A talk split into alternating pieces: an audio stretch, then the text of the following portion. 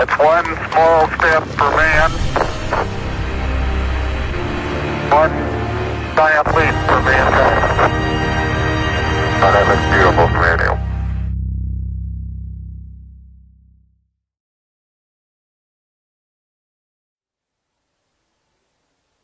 Do que você tem medo? Todo mundo tem medo de algo, não é mesmo? Tem uma frase muito conhecida que as pessoas dizem assim: falar é fácil. Eu acredito que falar já nos coloca em ação. Falar já gera movimento. Pelo menos aconteceu comigo. Eu não falava, eu não gostava de me expor. E quando eu comecei nesse movimento de falar, de coragem, isso realmente me levou para um lugar que eu não imaginava. Comecei a dizer sim, comecei a ficar corajosa para falar em público, que era o meu maior medo, minha maior trava. Eu falei, como é que eu vou enfrentar esse medo? Então eu vou falar em público.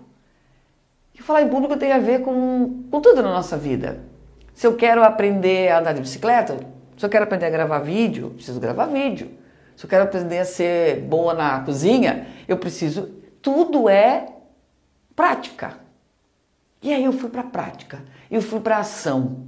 Foi uma oportunidade da JCI, a instituição que eu participo, e ela convidou as pessoas naquele momento para participar de um concurso de oratória. Eu falei, tá aí um jeito que eu vou vencer meu medo. Vou participar de um concurso de oratória. Eu não imaginava onde ia chegar. Ganhei etapa local, regional, estadual, nacional, continental e eu fui para o mundial no Mundial, um discurso de sete minutos em espanhol, com microfone falhando e tudo, eu trouxe esse troféu para o Brasil. Primeira e única brasileira a conquistar o título mundial de oratória. Mas a questão não é o troféu. Inclusive, esse, essa foto desse troféu aqui, estou levantando aqui na Áustria. Minha felicidade, eu fiquei gigante, eu fiquei confiante e eu percebi que a minha missão era fazer com que as pessoas tivessem a mesma sensação do que eu. Que pudesse realmente ser divertido, prazeroso falar em público e colocar as pessoas em ação. O meu melhor método de ensinar as pessoas é aprender fazendo, é aprender na prática, é aprender na ação. A ação é que muda o jogo da vida. E aí eu comecei a perceber que aquela batalha que eu tinha inicial, que eu preciso ficar calma para falar em público, eu preciso vencer esse medo, eu não tenho mais esse desejo. Eu comecei a acolher o medo. E eu vou com medo mesmo. Então eu sempre falo para mim mesmo, Lena, você está com medo, Lena? Então você vai com medo mesmo. E eu vou com medo. Eu respeito o medo e trago o medo para o meu lado. Só que as pessoas acham isso estranho demais quando eu falo para elas: olha, eu não ensino ninguém a perder o medo, não. Eu ensino a você como pode ser divertido falar em público. As pessoas dão uma risadinha.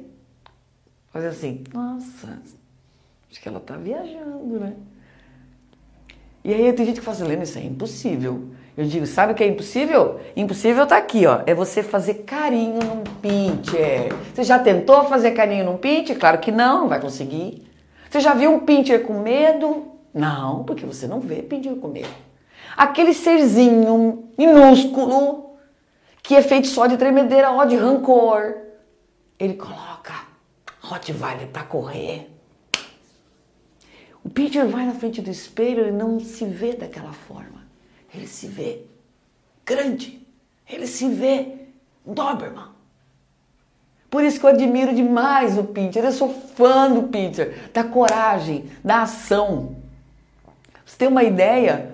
Muitas marcas elas fazem uma associação de predadores como símbolo da marca. Leão, lobo, tigre, tubarão. Nós também temos o nosso predador ali, empresa. Tá aqui o nosso predador. Tcharam! O pincher!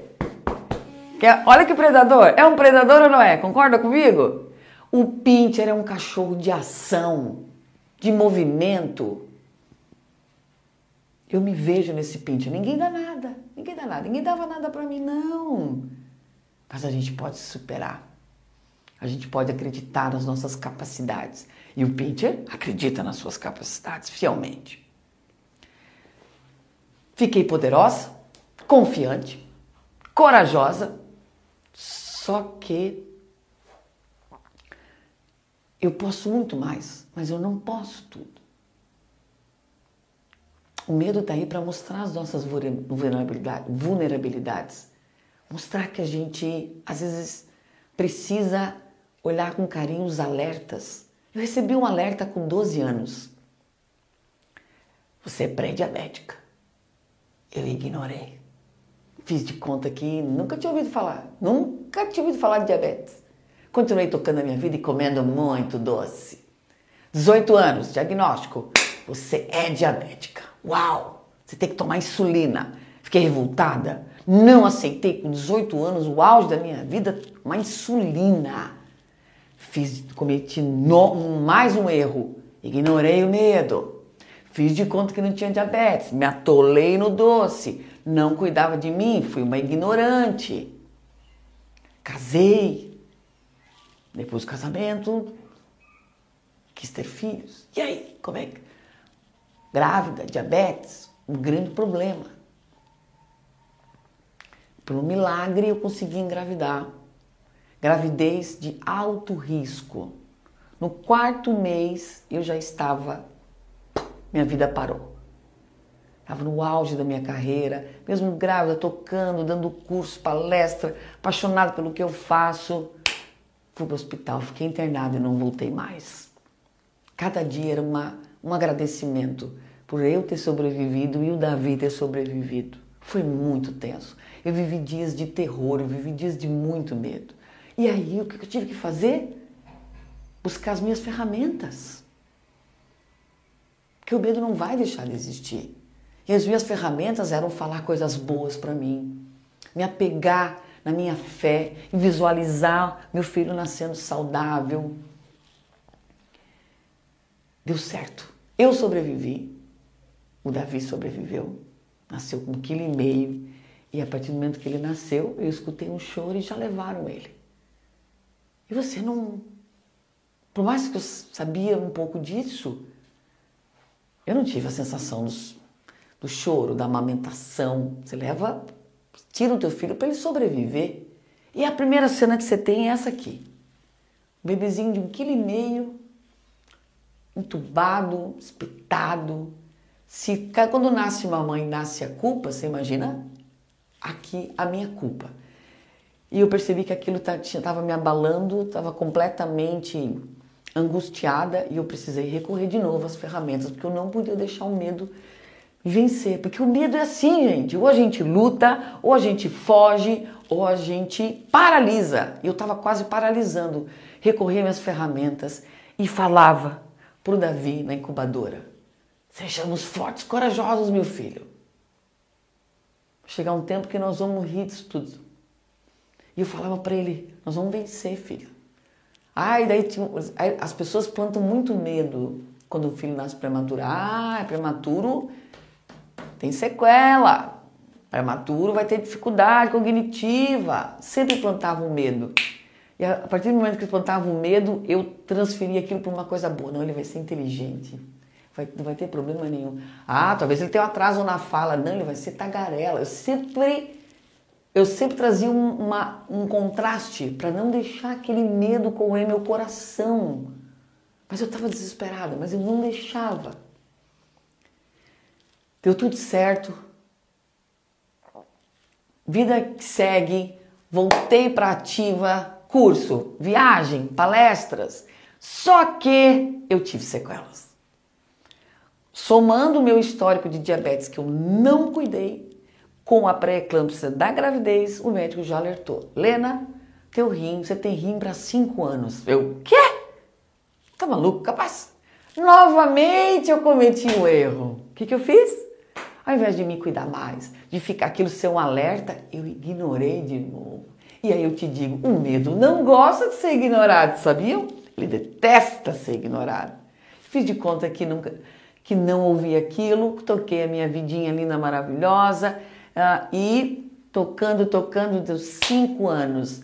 Nunca esqueço. No dia No mesmo dia, fui no médico à tarde e ele me deu o diagnóstico. Lena, você está com insuficiência renal. E no mesmo dia, uma hora depois, me, ligar, me ligou o pessoal do TEDx, do meu primeiro TEDx, e disse: Lena, você está aprovada. Olha a mistura de emoções que eu tive no mesmo dia. E aí, aí meu, fiquei sem chão. O que, que vai ser da minha vida? Como assim, insuficiência renal? Vou morrer? Vai, vai acontecer o quê?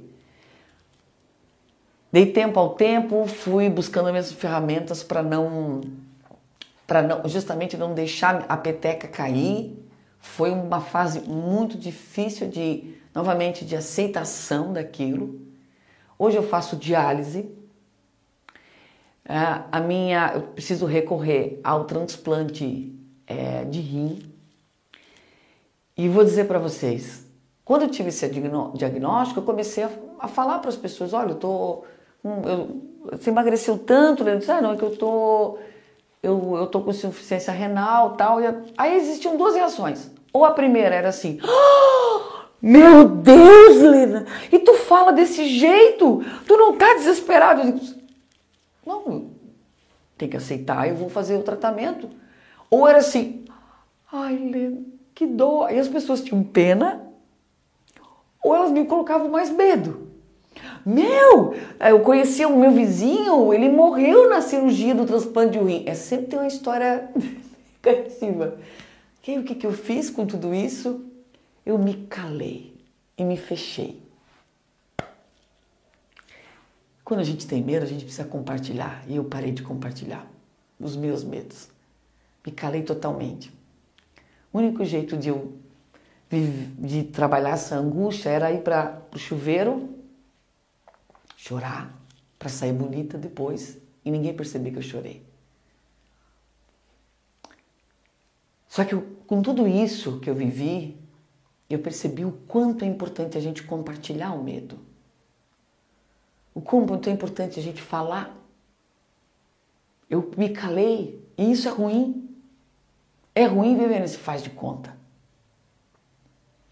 E eu quero te mostrar que esse medo aqui, o nosso medo, o meu, o seu medo, ele é um grande mestre. Ele está aqui para nos lembrar das nossas vulnerabilidades, que a gente não pode tudo, que a gente precisa escutar ele e colocar ele no lugar certo. No lugar certo. Porque ele precisa ter o seu lugar. Então, que o medo não faça de você igual os Crones, o filme do pai super protetor daquela família que tinha como lema: o novo é ruim, tenham medo sempre. Porque a gente não pode viver na caverna. A vida tem coisas incríveis para a gente ser vivida. A gente é filho, a gente precisa ser luz. Ir para os holofotes. Não dá para viver na caverna. O próprio divertidamente, com as suas emoções, cada um, cada emoção tem uma função. Mas o divertidamente, o medo é super mega histérico. A gente também não pode deixar esse medo ser assim para nos paralisar. O medo ele não existe para ser superado. O medo existe para ser reconhecido, acolhido.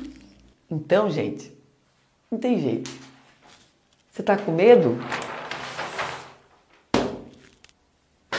Vai com medo mesmo.